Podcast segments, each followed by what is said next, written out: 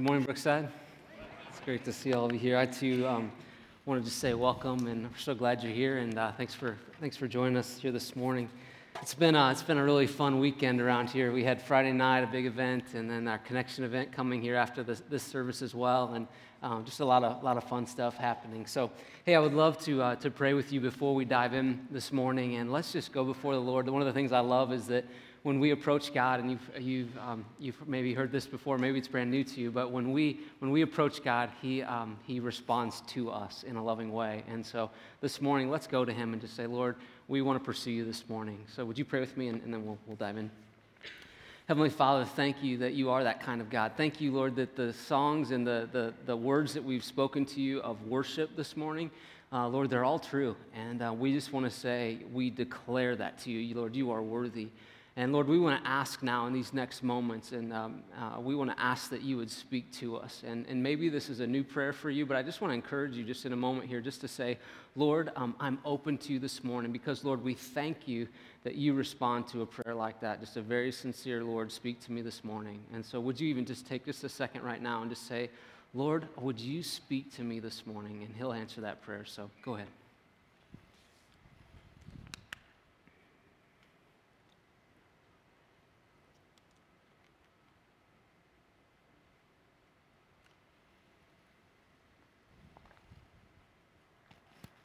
Lord, I thank you that we can pray that kind of a prayer with, with absolute confidence. And uh, Lord, you're worthy. So uh, we love you, and now we pray you do a great work in our midst, and uh, we thank you. We pray in Christ's name. Amen.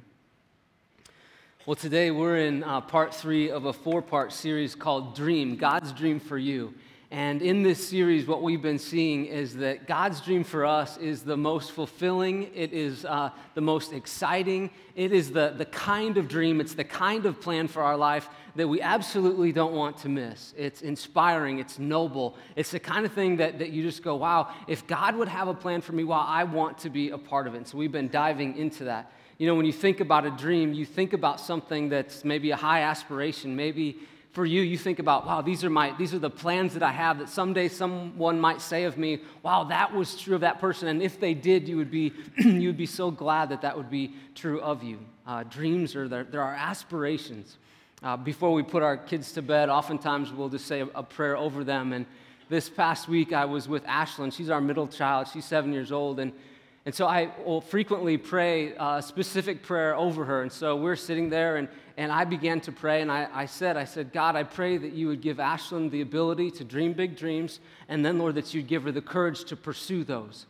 And so her and I are having this deep moment of us connecting with God about her bright future and God's significant plans for her life. And, and in the midst of that, as I said, Amen, she interrupted me actually, and, and she said, My big dream is that you guys would finally get us a dog.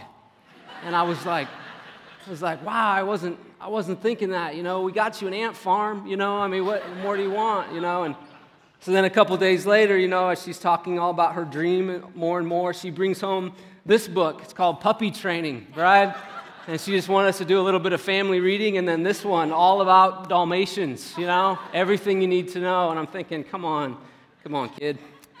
But it's a little harder when it's your daughter.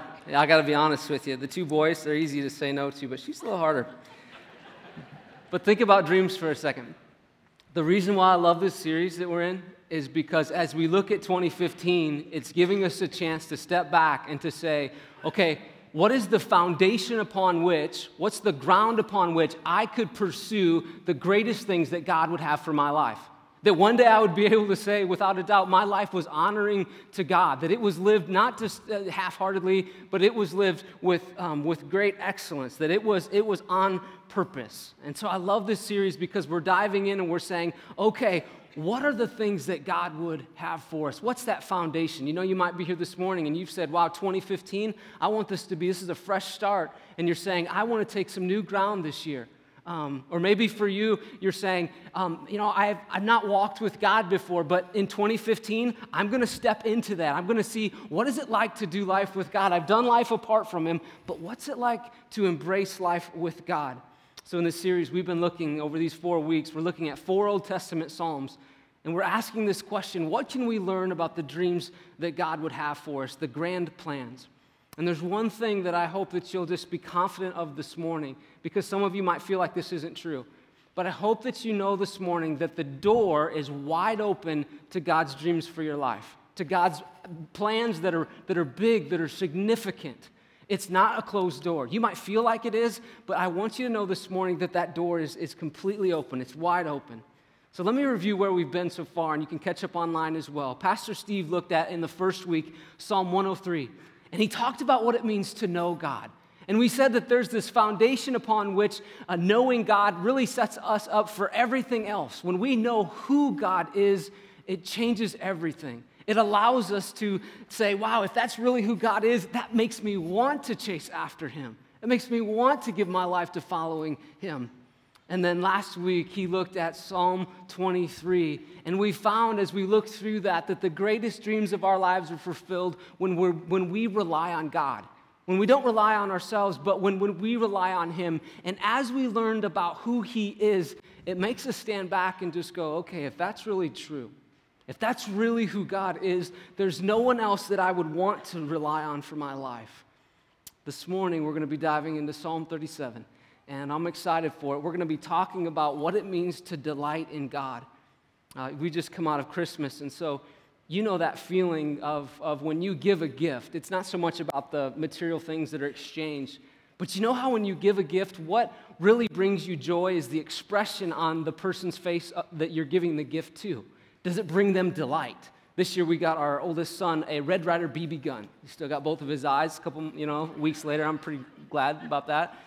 But here's the thing when he opened that up, we're talking about delight. I mean, he was so excited. Now, here's the thing when God looks at us and when we delight in Him, oh, it brings His heart joy. Um, when God sees, wow, we're satisfied in Him, we delight in Him, what does it do? It brings the heart of God joy. It's the best place. God looks at that and goes, when you delight in me, that's the best place that you could possibly be. And we're going to see a promise in the scriptures that supports that this morning. I want to give you, before we dive into one specific promise that we're going to land on in Psalm uh, 37 this morning, I want to give you kind of the 30,000 foot view. I want us to think big picture for a minute about what's exactly going on. What's the context of Psalm 37? Um, here, here it is. This is how it, it, the, the psalm really goes. It's a contrast between two worlds we see in this psalm. On the one hand, in Psalm 37, there's a description of people that, in a sense, they're living with their hand right to the face of God, opposed to God. And, and they're doing things in the psalm. It says that they plot evil schemes. It says that they oppress the poor. They're, they're, they're pushing hard against the ways of God. And throughout that psalm, these people are characterized by wickedness. Now, if you go to the other side, the other world that's contrast is the person that uh, delights in God. It's the person that is not opposed to God, but they're going after God. They're pursuing God. They're characterized in the psalm by humility and they desire, they seek justice. They want, they want peace. They're generous. They're characterized over and over, we see in the psalm, not as wicked, but they're characterized as righteous. And here's what we find as David is writing this psalm, as he's giving instruction to this group of people that they're pursuing, they're going after God, he gives them some more insight, he gives them some more encouragement, and in the context of doing so, you and I walk away with kind of this, I think it's like a diamond in the rough. It's like this beautiful promise that God gives us this morning and it helps us understand okay, God, what do you want? What do you desire for our lives? So here it is Psalm 37, verse 4. It says, Delight yourself in the Lord and He will give you the desires of your heart. Big, important. Delight yourself in the Lord, and He will give you the desires of your heart. Now, when you read that psalm, I mean, it, it's several things. It's, it's loaded, it's inspiring. But this psalm also, it comes with a lot of questions. We're going to talk about those this morning. This is our main point. This is where we're headed this morning. Here it is. Maybe jot this down. Delight, not duty, leads to God given dreams. Delight, not duty, leads to God given dreams. And we'll unpack that as we go. But first, I want to talk about this. I want to talk about the, the misconceptions or the misinterpretations of Psalm 37, verse 4. Delight yourself in the Lord, and God will give you the desires of your heart. Now, when you hear that, you might think, okay, well, what does that, what does that really mean? It's important for us to understand this psalm for two reasons.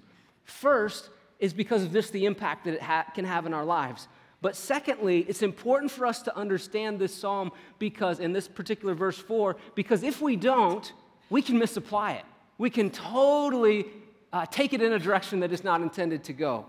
Some people doing that would say this become a Christian, and God will give you everything that you want. It's almost saying that, that you're in charge. It's almost saying that, hey, once you become a Christian, God works for you. It's kind of an entitlement mentality. Others would say this if you're a good Christian, if you do what's right, God is obligated to fulfill your wish list.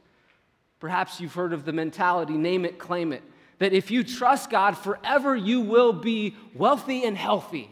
That's it. Trust God, and boy, you deserve, you, you're, gonna, you're gonna get that no matter what. It's this posture that says, you know what, God, uh, you, you owe me. Uh, right motives are out the door. It's like the 27 year old supermodel that marries the 87 year old billionaire. Motives are a little in question there, right? Now, the downside to this is this the downside to how this verse gets misinterpreted is this many people will say this Christians will say, I'm just going to discount it altogether. Delight yourself in the Lord, and He'll give you the desires of your heart. Well, I know how that gets misused. And so I'm just going to dismiss it altogether, and that's a tragedy because it's, it, it is, it's a true statement. And it's in God's word, and it's, it's God's promise to us. And so this morning, we want to be the type of people that we, we lean into it and we ask the question well, what does that really mean? And how do I really embrace this incredible promise that God gives us in this psalm? So we're going to look at it uh, closely. Here's the first part I want us to focus on. The last, very last part desires of the heart. Now, here, this is what's true of me. Left to myself, apart from God, you could say of me, I am a sinful man, I am a lustful man. You could say, I am greedy, I am selfish. Apart from the grace of God, that's who I am. The desires, the natural tendencies of my heart, apart from the grace of God, they're not good. They're not good at all. In the scriptures, we find that theologians, they call it total depravity, meaning this. They look at the Bible and they say, okay, it, there's, there's definitely a theme that left, man left to himself, he'll go the wrong way. He'll do, he'll do wrong things. My parents never had to sit me down. They never had this conversation with me as a child where they said, you know, little Jeffy, we know you're, you're four now, and, and we just want to, we want you to, to try something today you've never tried before. We want you to try to be selfish. They, they didn't have to do that. I mean, it was natural. They were trying, they were working hard on the other side, right? I was born into it. We all were. We have, we have desires of our hearts that some of them we just go, that I know is blatantly wrong. I'm engaging in it, you might say, but it's blatantly wrong. Other things you'd say, you know what, they're, they're more, a little more subtle. Maybe greed, whatever, whatever you could be, you, could, you, can, you can name it for yourself. But notice this there's a key clause that comes before the desires of our heart that God's talking about that He wants to fulfill. Here it is delight yourself.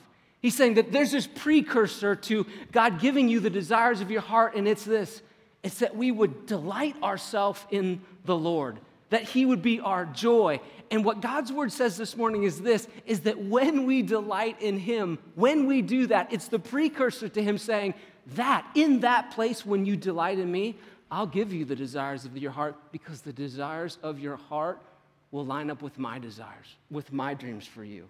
And what we find is that those are the greatest dreams that we could possibly lean into with our lives.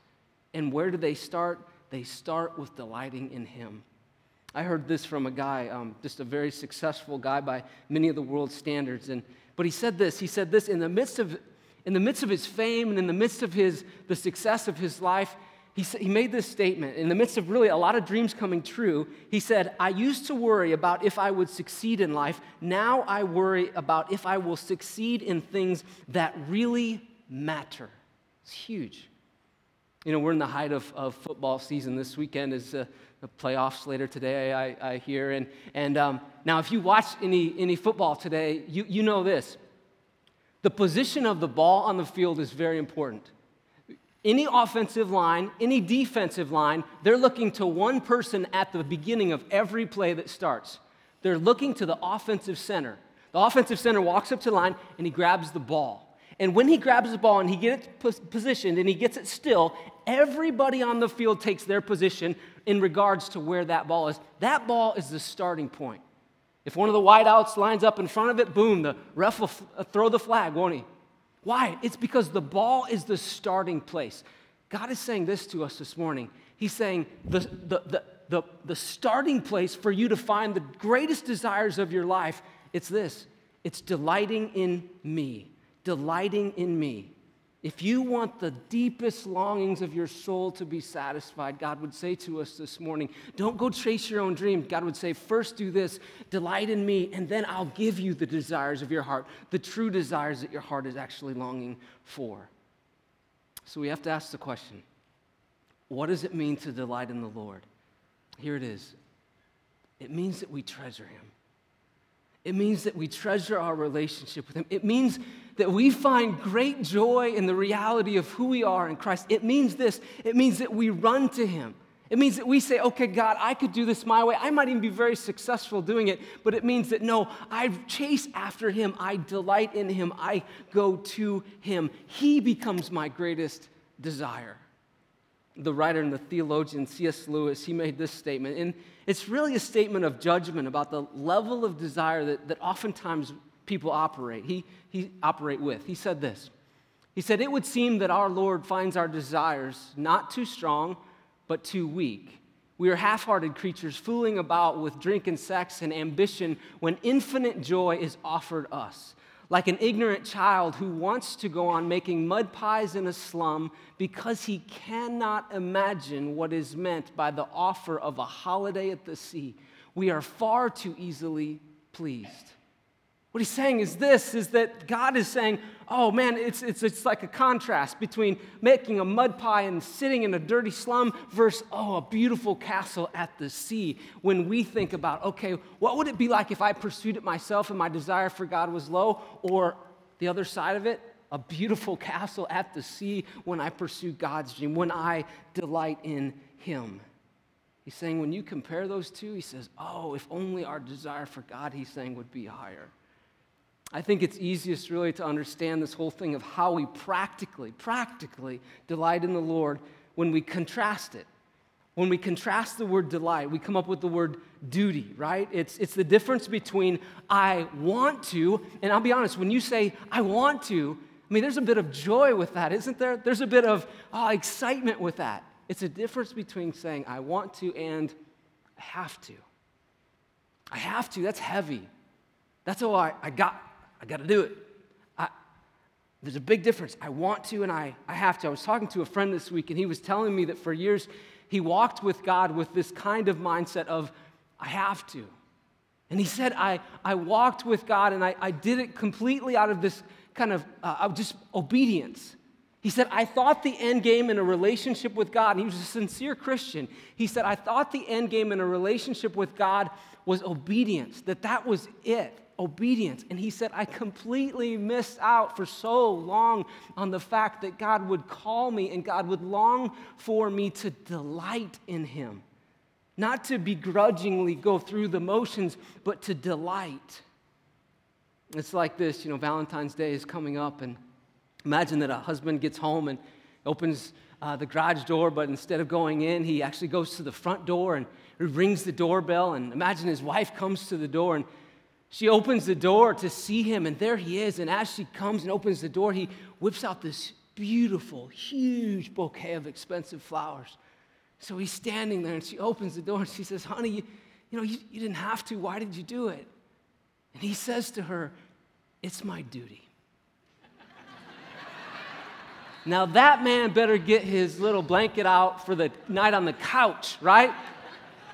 But imagine this imagine he goes to the door and, you know, he doesn't go through the garage, he goes to the front door, ding dong, rings the doorbell, and here comes his wife, and he gets out the flowers and he's all cleaned up, he looks nice, and she opens the door and she says, Oh, honey, you didn't have to? Why, why, why did you? And he says, Nothing brings me greater joy than to do this for you. I can't wait. I've got a whole night planned for us. And he speaks with delight in his voice. Notice this when you think about delight, there's emotion with it. When you walk with Jesus Christ, delighting in the Lord, it's not free of emotion. When you think about joy, emotion is right there with joy. Remember this delight, here it is, not duty, leads to God given dreams. God's not saying, I, I want you to be dutiful. God's saying, no, no, first delight in the Lord, and then you'll, you'll find the desires of your heart. So, what causes us, us to delight? What causes us to kind of have this, this different kind of response? What causes us not to be the type that, hey, why did I get you flowers? See the ring? We're married. That's why. What causes, what causes us not to be that, but to be, oh, I'm just, I love you. There's nothing I would rather do. There's no one I would rather spend money on. What's the difference? How do we get to the place where we would say, there's no doubt about it, it's crystal clear, I delight in the Lord? I think it starts with this. It starts at a very basic level where we embrace the reality of who we are in Christ. It starts at this place where you and I, where we think about the gospel and we think that, okay, before Jesus Christ, I was far from God. I was far from God. I was separated from Him. I didn't know Him. And then by His grace, I found out, right? I found Him. I found that the message of forgiveness was offered to me. And I grabbed a hold of that, and now I live in a new reality. I live in the reality that I'm forgiven. It's amazing. It blows my mind. What does that do, though? I mean, think about that. When you think about the gospel, Christ died for you, He rose from the grave, proving Himself to be God so that you and I could be forgiven. What does it do? It, it wells up in us delight. How else do we find delight? I think this is maybe another way to do it. It's, it's when we think about, when we recount the goodness of God, when we recount the faithfulness of God. This would be fun sometime just to pass around a microphone for a whole service and just say, hey, let's just talk about the faithfulness of God. How have you seen God become, be faithful in your life? And we could go on for hours in this room alone. It's when you stop and you just think, oh, wow, when I look over the course of my life, God, you've done that and that and that and that. Just this week, I was talking to a guy and he said, I went home and I, I showed my wife this bill that we got to repay the car and, and to repair the car. And he said, uh, it was a big one. And she said to me, How are we going to pull that off? And he said, I just had this sense, you know, God's in control. I'm, going to trust God. We're going to keep doing the right things as best as we can. And he said, sure enough, an unexpected blessing came their way. And, and what was he doing by telling me this? As he's telling me, he was celebrating. He was celebrating. He was delighting in the fact that God is faithful. The fact that God is faithful. We delight in God when we think about the fact that you and I were accepted not not based on how funny or how smart or how well we dress. We're not accepted in God's eyes based on any of that. We're accepted in God's eyes when we put our faith in Jesus Christ, in Him and Him alone. We delight in Christ when we take time and we contemplate the fact that He calls us a child of the living God. I mean, think about that. That means that you are an heir to God. We got Aiden uh, this Red Ryder BB gun for Christmas. I'll be honest, the reason why that was so special is because he's our son. Now, if we would have just gotten that for another kid, it would have been good and we would have helped a kid out. Hope, um, you know, but. But the reason why that moment was so good for us was because I knew the, the joy that it would bring him. Think about this you, you're a child of the living God. it's amazing. It causes us to delight in him. The Apostle Paul, he knew what it meant to delight in God, and I love this. This is, I think, my favorite passage in all the scriptures. The Apostle Paul, he had a lot of different things in his life that he could have said on his resume cause him to have great delight in his life. You know, different accolades, different things behind his name in a sense. But then he said this, uh, this is after he's found Christ. He said this kind of looking back. So he's listed all these things, and then he says, But whatever gains, uh, whatever were gains to me, I now consider loss for the sake of Christ. What is more, I consider everything a loss because of the surpassing worth of knowing Christ Jesus my Lord, for whose sake I have lost all things. I consider them garbage. Some translations say, I consider them rubbish. He says, that I might gain Christ and be found in him. Not having a righteousness of my own that comes from the law, but that which is through faith in, in Christ, the righteousness that comes from God, and on the basis of faith, I want to know Christ. So here's Paul. He's got all of these things behind his name, things that some of them were, it was completely okay to delight in, as long as you're delighting in them in the right order. But Paul wasn't at one time. And so Paul's saying now, I, I might delight in these things a little, right, or the right amount, but he's saying, above all, my greatest delight. My greatest delight, Paul is saying, is God Himself. It's Jesus Christ. Sometimes I wonder when, when I read the scriptures, like, what were they thinking when they were writing? And I was thinking about 2 Corinthians 5:17 this week because when Paul penned this letter to the church in Corinth, I bet you there was without a doubt this amazing amount of delight on his face because he wrote this. He said, If anyone is in Christ, he is a new creation. He said, The old is gone, the new is come. In a sense, Paul was saying, if I've got to summarize the gospel in just one sentence, Paul says, If anybody's in Christ, if they know Christ, they're a new creation. The old is gone, the new has come. Now, when he wrote that, there had to be this amazing amount of delight on his face because he was doing this. He was saying, Wow, I mean, think about what a delightful thing it is. People, you and I, we can find and follow Jesus Christ. Paul's saying it doesn't get any better than that. As you know, there are a lot of things that you and I could say take the, our delight. There are a lot of things, I mean, you'll leave here today, and, and I will, and, and there'll be all sorts of things that we can delight in. And, and you know, when you think about it, a lot of those things actually seem kind of urgent. You might feel like, you know what, I would delight in a new car. I need one, you might say. You might say, wow, we need to move. I would delight in a new house. Some of you, you're miserable in a job. You'd say, if I could just get a new job, that would be delightful. I would, I would, I would delight in that. Um, others of you might say, wow, just this relationship. If I could just get that one fixed or bring this one into my life, that would be, that would be delightful. That might be my, my greatest delight.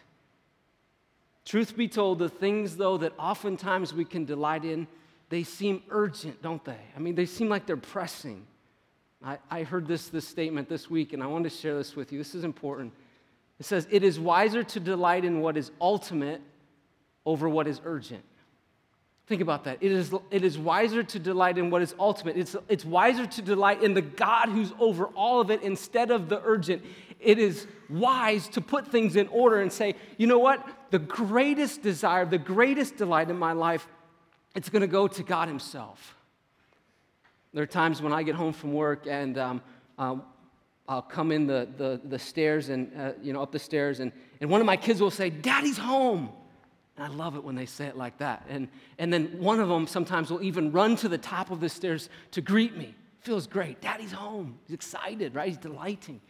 The older ones aren't doing that so much anymore. I don't know why, but, um, but imagine this, and, and this happens. Um, there are times now where I'll walk up the stairs and there'll be no one there, and I'll see that, that they're, they're right there, though. It's not like they didn't hear me, you know? And, and so I'll, I'll walk over to them and I'll say, hey, how was your day? But they're engrossed in like an activity or book or something. And, and so they'll be like, good, you know, boom, back, you know? And, and it's kind of like undelightful, not a big deal.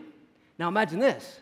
Imagine if I come home and I say, hey, everybody, and I walk up that last flight of stairs and, and all of a sudden they come, all three of them. And they come, and they kind of just kind of lugging along. And they stand at the top of the stairs and they say, Hey, we did it. We're here. You good? We're good. And then they turn and walk.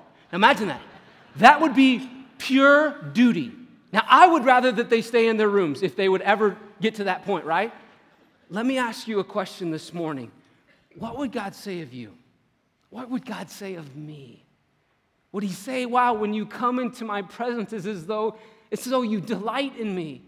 It's as though I've been gone and you're glad I'm there. Oh, I, I, I worship you, Lord. Oh, I run to you. I, I delight in you. Daddy's home. What's it like? Remember, delight, it comes with some emotion, and that's okay. It's right. My encouragement to you this morning, just very quickly here, is these two words just to think about number one, we've talked about it, is how do you get more delight for the Lord? How, if that's the precursor to the dreams of your life being fulfilled, the desires of your heart, delighting in the Lord, how do you get there? If that muscle's not been exercised in a while, how do you get it moving? Here it is. I think you reflect. You reflect on who God is, and then secondly, you just talk about it. You tell God. You say, Lord, today I just want you to know I'm going to tell you, I delight in you. I've got other things that I could delight in, but today I'm just going to proclaim, God, when I think about who you are, when I think about who I am in Christ, when I think about your faithfulness, I proclaim it. I'm going to tell you, God, I delight in you. Because remember this duty is not the way. Delighting in Christ, that's the precursor to God given dreams. Delight, not duty, leads to God given dreams. So let's do this. Let's ask God for, for help with that. Would you pray with me? Heavenly Father, I thank you um, that you are the kind of God that, Lord, when we really think about who you are, it is not a chore for us to say, Lord, we delight in you. Lord, we worship you. Um, it's not hard for us, Lord. And so we just want to proclaim that right now together as a church, Lord. Might Brookside Church never be a church in this city where we are a people of duty. But Lord, might we be a people that as we think of you and the great purposes of God in our city, God, we would say, oh, we delight in the work of God. We delight in the character of God. And then, Lord, I think of the person that's maybe here this morning and they would say, I've never delighted in the fact that I can be forgiven. And so, Lord, I pray that today they would know they can embrace you through faith in Jesus Christ, Lord. What a message, Lord.